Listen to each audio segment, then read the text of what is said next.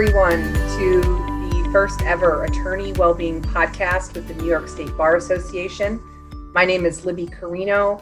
I'm an attorney up in Saratoga Springs, New York, and I'm joined by my co host for this series, Dr. Carrie O'Hara, a clinical psychologist uh, in practice, in private practice, also up in Saratoga Springs, New York.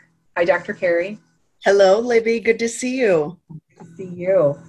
So we are coming to our um, to our first podcast uh, in the midst of the COVID nineteen um, shutdown, and we are currently hosting the Attorney Wellbeing Roundtable every Thursday at four. And when we first were working to put the podcast together, none of those things were um, were present um, and and affecting our lives as they are right now. And so we are uh, recording at a time when we know our fellow lawyers are going to be affected by this still. And so um, it's caused Carrie and I to go back to the drawing board. We've been uh, traveling around the state and talking with lawyers for the better part of three years, some I think maybe even longer, uh, about uh, this public health um, agenda for attorneys coming on the heels of the ABA National Task Force on Lawyer Wellbeing report that was issued in August of 2017, which really became the harbinger of what is um, the status of law and lawyers um, as it relates to their own self care and well being. And I just wanted to ask Dr. Carey what, if that's how you see it as well, and just you know what your experience has been teaching with this and also confronting covid-19 in this space right now? Yes i, I you know sort of anecdotally i had uh, treated so many lawyers uh, in my practice. And so i had learned through their stories through what they have lived through uh, some of the cultural aspects of law school and um, being in a, a highly uh, demanding profession. Uh, and Libby, you and I really just converged on this issue and so on. And when I read the Krieger article, um, it was so striking to me just to hear it in in such an aggregate like that the the uh, the cultural piece, the uh, stress that folks are under, and the culmination of all of that into such a um, serious uh, problem with depression, anxiety, substance abuse that I am so glad we have converged to be able to, to work on this.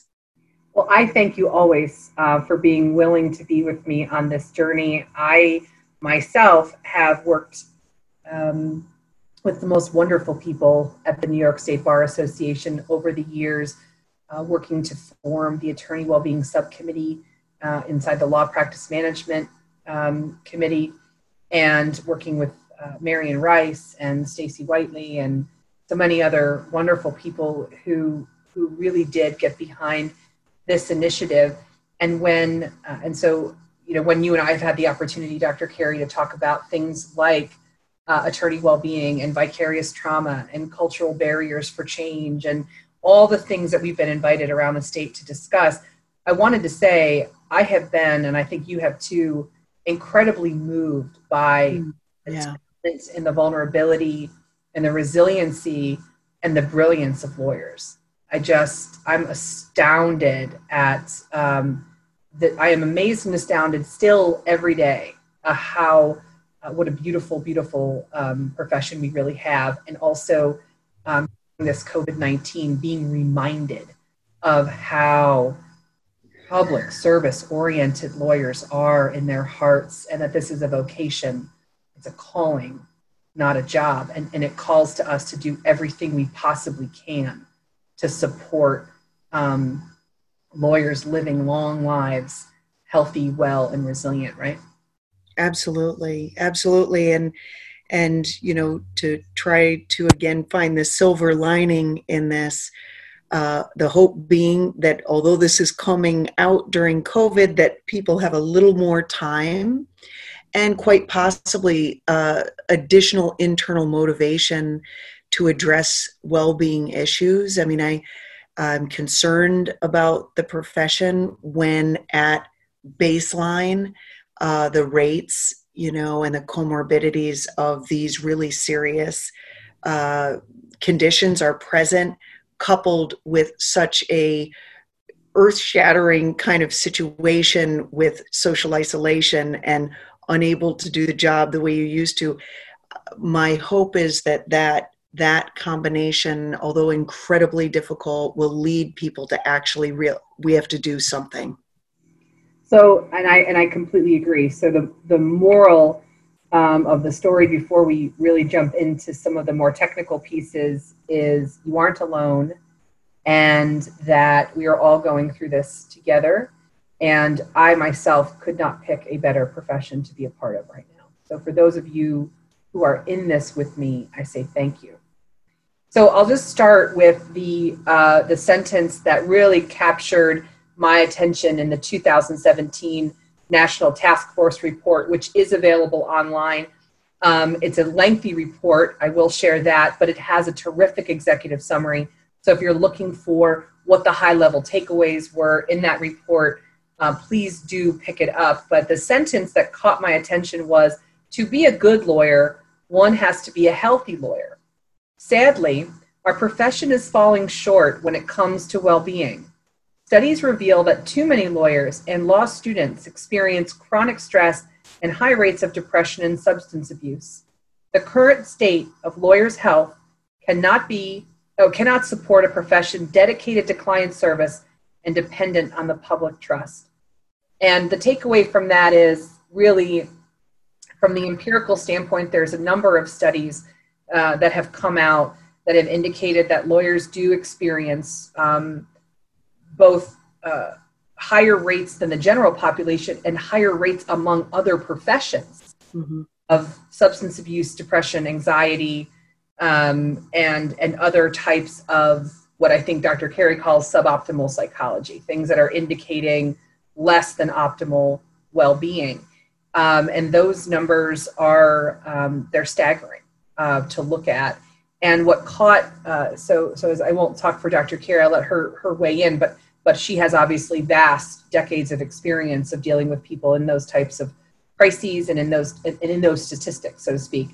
Um, but what we were more interested in was the why. Why is this happening? What is the reason that what is what is what are the factors that are being brought to bear to create this sort of perfect storm? And in 2018, uh, Carey and I authored an article for the New York State Bar Association called Attorney Wellness, um, the Science of Stress and the Road to Well-Being. And, and in it, we came to some conclusions, at least about what we saw um, for the profession. And that's why we're here today. So our, our first podcast in this series is to walk is to walk you all through um, what we could see from the data, um, both from a legal perspective, which is me having lived as an associate and uh, a junior partner and a partner and now a general counsel for a company. So um, I've been in a DA's office. I've sort of uh, run the gamut of, of experiences uh, with respect to practice. So my practical experience joined with Dr. Carey's clinical experience in treating lawyers for years and professionals for years.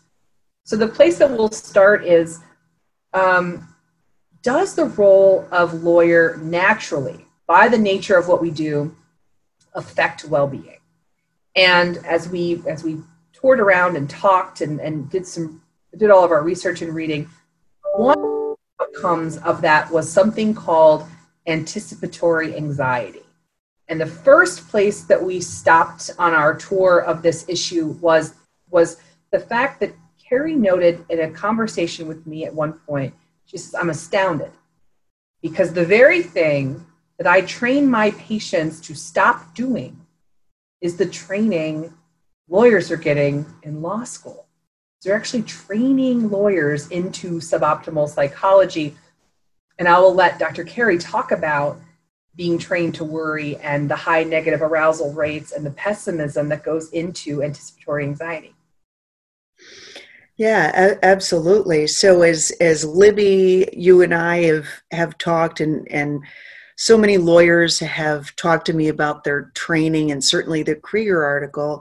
Um, and of course, this is coming from a non lawyer, but the understanding of that part of what you are trained to do is um, that in every decision that is made, your brain uh, sort of goes into this, what we call in psychology, a metacognitive space where you can kind of look down at yourself and think about your own process of thinking. And through that, for every decision, a lawyer is taught to think through every possible case scenario that could pull the rug out from underneath you, anything that could go wrong, et cetera, et cetera. Um, you know, other things are are possibly mind reading, which is another uh, cognitive pattern we look for, where lawyers are sort of taught to anticipate what the other person is going to say, what their rebuttal might be, how you're going to respond to it, etc. So, thought patterns like that um, are a beeline towards depression, anxiety, and relational problems. So when I have a patient who comes to see me and they are depressed or they are highly anxious, one of the first things that we do is to sit down and take a look at their thinking patterns that immediately cause the emotional distress. And they are what you unfortunately are trained into as a lawyer. They are perfectionism, they are anticipatory anxiety or constantly look at looking at what could go wrong. It's the mind reading of always kind of looking for uh, the hole in the other person's argument and how you're going to rebuke their you know what they're saying and so on. That's what we go for to untrain. And i remember the first time that we talked about this and the light bulbs started going off in my brain and i thought I had this instant sense of panic. Like, well, what else would I do? That's my job. That's to be successful. And you said something that was brilliant, which was, yes, this now you're thinking in extremes again, Libby. This is not all one thing or another. It's when the anticipatory anxiety becomes a way of life and can't be turned off. So that we take this amazing creative power that lawyers have, this unbelievable imagination. I know you called it the the metacognition yes of it as just the ability to run the maze in your brain in real time in 3D and find out where all the trap doors are. And if you think about that happening inside the nervous system, that's what lawyers are doing all the time. All the time. And then we in our personal lives, we can turn that in against ourselves. And so our personal lives become affected by this anticipatory anxiety as well. And I and, and I know I've heard you mention a couple of times the Krieger report, and that's the uh, Larry Krieger's um, empirical study that was done called "What Makes Lawyers Happy," and it was published in the George Washington Law Review, I believe, in 2016. and his findings, uh, along with his uh, partner uh, in that report, who was a clinical psychologist as well, um, was looking at uh, the largest study of lawyers ever and what their relationship was with well-being. And and so um, and the other report that i know we stumbled upon early was the 1990 johns hopkins report that found and it was actually updated later and uh, a few years later with no change that lawyers is the only lawyers represent the only population that doesn't believe that the future will be better than the past. So we have this inborn in pessimism and thinking about what that does to lawyers over time, right? Yeah, absolutely. Um, one of the things uh, in um, down the road and future things is we are talking about resiliency. Uh, and that is one of the factors we want to build in people um, is uh, attitude and an internal perspective of optimism is essential for both organizational, firm, and intrapersonal uh, resiliency. And and Libby, you you nailed it completely in that um, you need those skills and strategies and those ways of anticipating what could go wrong um, and even things like um, dispassionate logic right to be a good lawyer and to be highly effective at your job but the real trick then is when do i stop being a lawyer and how do I transition from being a lawyer to being a spouse and a parent and a friend? And what's appropriate in one realm may be very detrimental in another.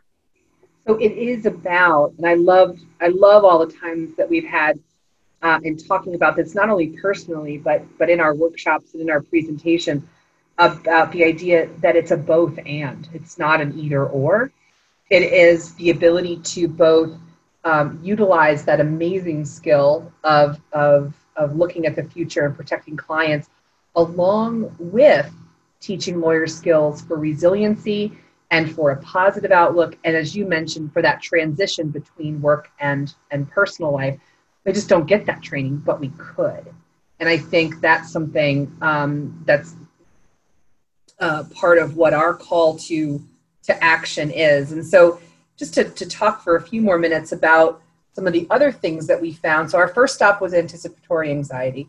Our next stop on our, our tour was to find the high burnout rates. And that what we noticed was the record high levels of stress, um, really centering around four areas that we won't. I don't know. We I know we won't have time to dig into today, but hopefully in a in future ser- series that really center around Larry Krieger's work um, was revenue.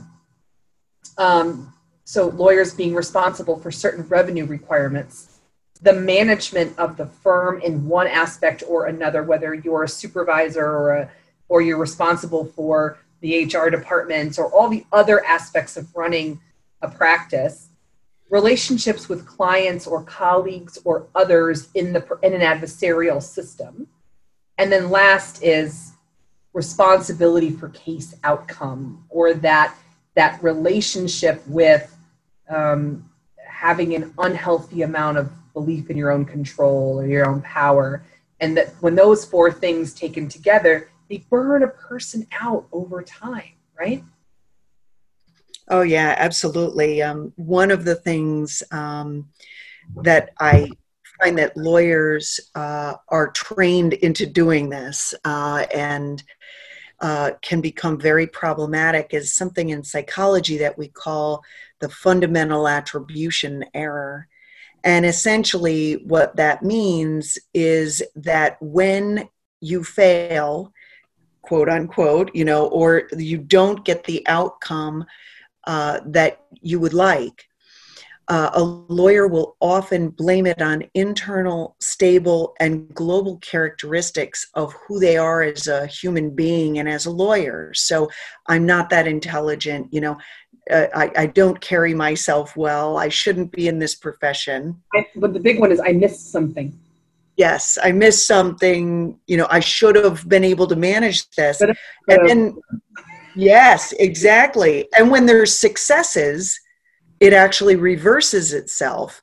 And instead of taking the kudos, which would be the equal and opposite of this, it's then gets um, sort of um, the success w- is then attributed to the environment. It was just a fluke, like I, I, something just happened, and so you never get the internal sort of stability and self confidence, and always feel that struggle of, of self doubt and that becomes as you've talked about many times and we can talk about this a little bit later but um, that that becomes patterning in the brain becomes very ingrained right? If we practice that enough that becomes our operating system right? Kind of like a computer or a phone.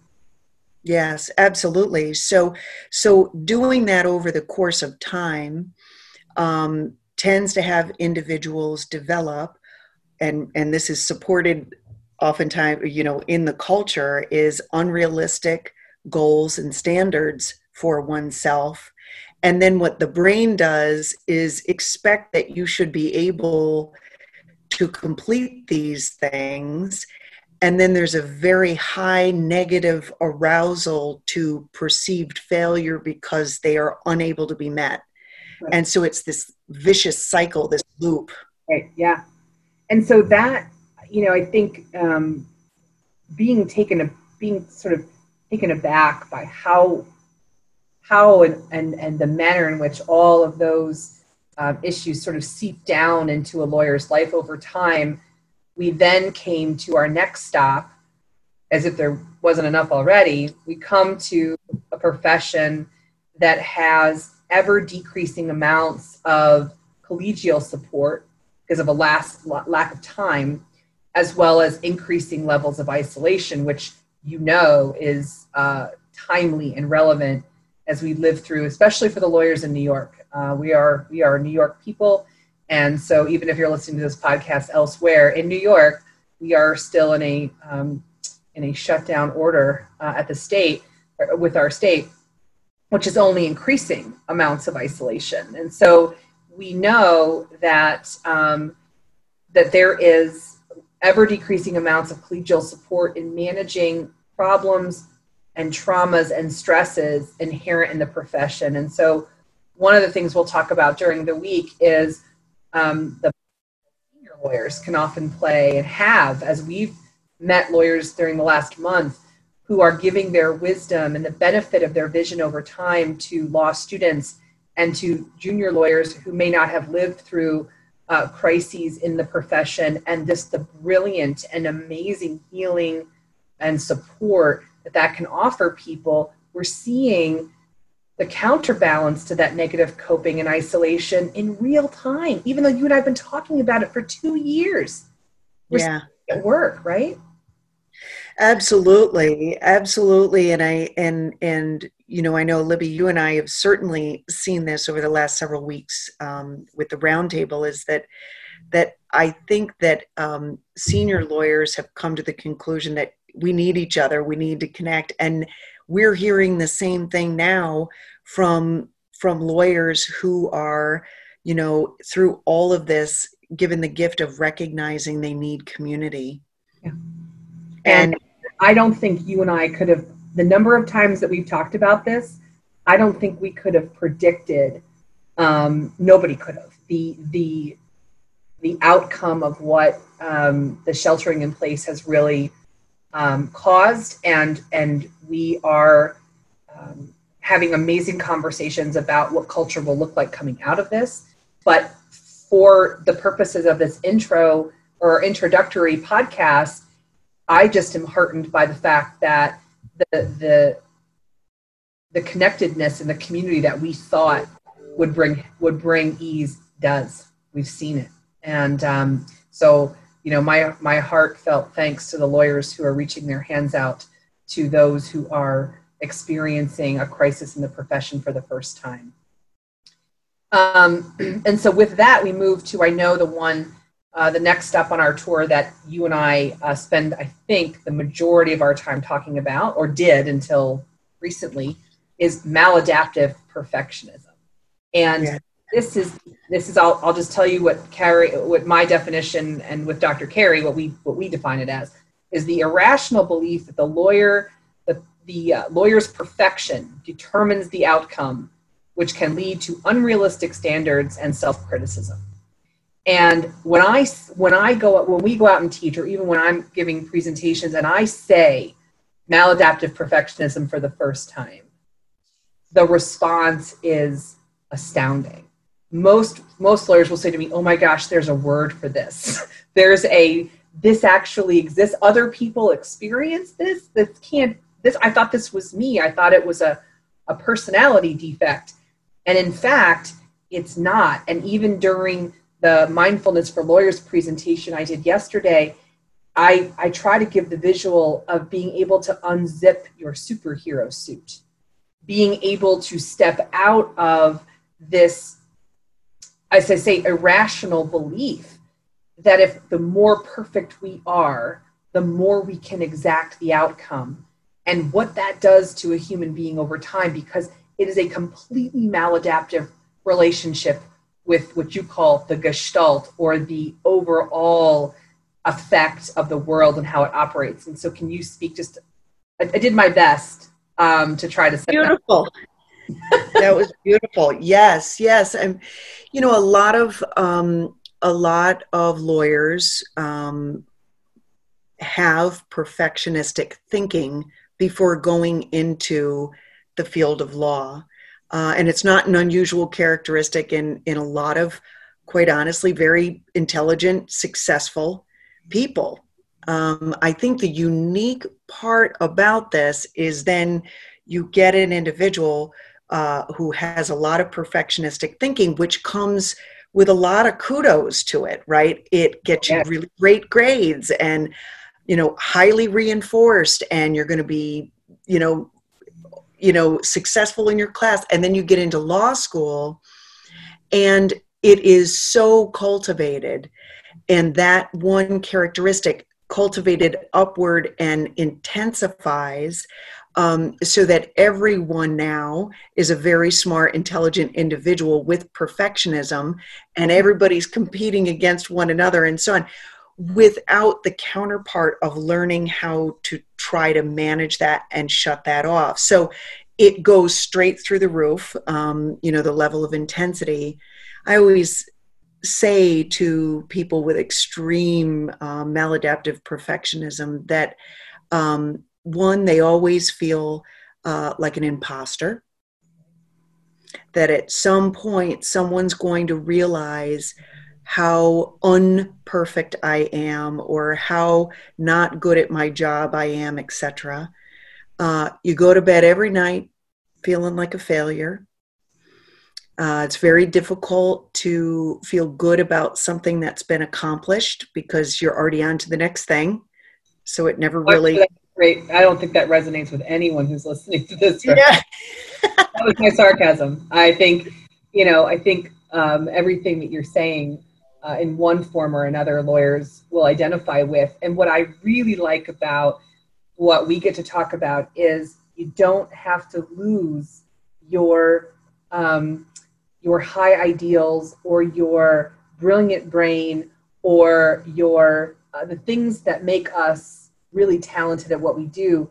It's more about learning the buffer and when to let go so that we don't um, do damage to our insides. Um, and and that brings us you know i think to the final stop which was after we looked at all of these things it became very clear um, that the mental health impacts had to be affected so that we were literally creating a perfect storm between law school training the culture of law the types of people who get into law and the reinforcing mechanisms of practice would naturally lead to higher rates of anxiety and depression and substance abuse of any other profession, right? I mean, it absolutely it doesn't. It's not.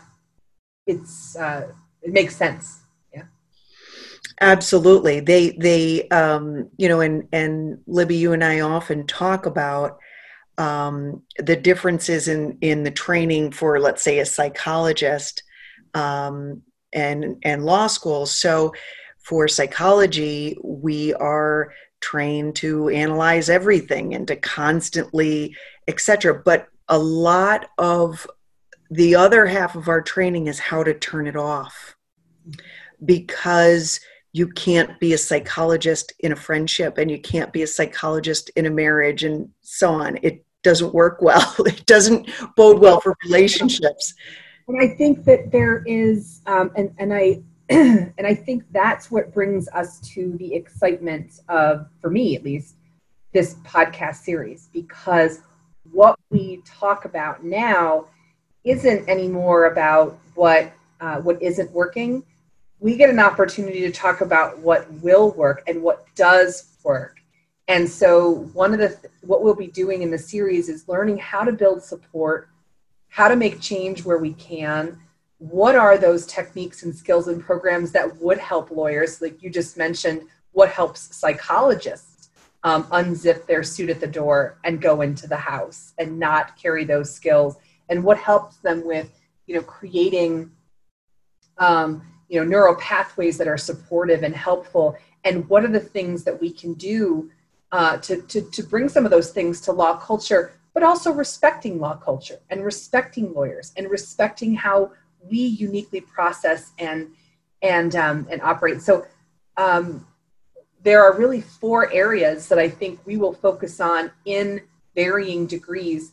The first is um, you know making available uh, the ideas of mindfulness and stress reduction and what those programs are and how they operate both from a from a legal culture standpoint and also a psychological standpoint in the brain and the science and you know some of the so those in the medical profession who will talk through that with us you know addictions to stress and what that does in the body. And we're also going to talk about how there can be investment in skills development in areas of the topic I love to listen to you talk about the most, which is building resiliency, learning how to manage distress tolerance. Yes.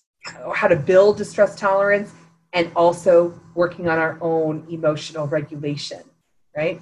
Yes. Yes. And that those are skills that are given to other professions or even just in your practice, um, given to your clients. Um, and making that that known and more available on a larger level um, the third is looking at programs that build leadership skills that help us increase competency, listening, and empowerment because we know from uh, Larry Krieger's work, which I know we referenced a moment ago, the more that we build competency, the ability to do our job, the ability to feel confident in our job, that we build relatedness, which is the ability to connect with other people, and autonomy, which is I feel capable of doing, practicing law um, in my own skin is going to relate to greater levels of happiness, right? So we're going to really bring those ideas forward too. And the last, and I think the one that is the most important, at least from an overall cultural standpoint, is how do we talk about getting each other to support the time commitment required to facilitate and learn these skills and and and so where are we going to be able to get off the super highway of, of practice and the pace of life to actually implement the things, learn and implement the things that we know bring us well being and happiness. And Carrie, I can't say it enough the, the place in which we find ourselves in this enormous pause. And yeah. the fact that the podcast is happening right now is sort of this astounding moment, right? Yeah, you know, I think you and I have heard constantly the the biggest barrier, and of course it's true, you know, to to self care and to taking care of emotional and relational needs is I don't have time. I don't have time. I'm so busy, and it's true. Um, in this moment, uh, we don't like it necessarily that we have this pause, of course, but in that there is opportunity that we all have time now that we didn't have before. And we can focus in that time on things that will stress us out and uh, be depressing or things that will drag us down uh, or worrying about the future that we can't control. Or we can seize the moment, so to speak, and to, to use this opportunity um, more as um, how do I, now that I have this time, how could I utilize this for myself? Mm-hmm. And I, so, and I completely agree. And I know that everybody listening is in a different circumstance, um, is, is experiencing this very, very differently. But the one thing we can do is work on visioning and walking towards a future and a culture of law um, that supports all of us. And this is a wonderful way to start that conversation. So I want to thank the New York State Bar Association. I want to thank Stacy specifically for all of her support, Stacy Whiteley at the New York State Bar Association for her support, and for those who uh, who have influenced, um, who have influenced and have been able to bring this about. I can't thank everyone enough, and of course, always to Dr. Carrie O'Hara, who is always willing to jump in and take the risks with me and have these types of conversations. I think they're transformative and I think they will make a huge difference. So I want to say thank you too for all your wisdom and time and gifts. I am thrilled to be here and happy to be on the journey with you. All right. So thank you so much. Uh, and we will um, bring as much information as we can uh, in the future podcasts to start conversation and to invite communication and to build connection. Thank you very much for joining us on our first episode, and we can't wait to keep this going. Thank you. Thank you, everyone.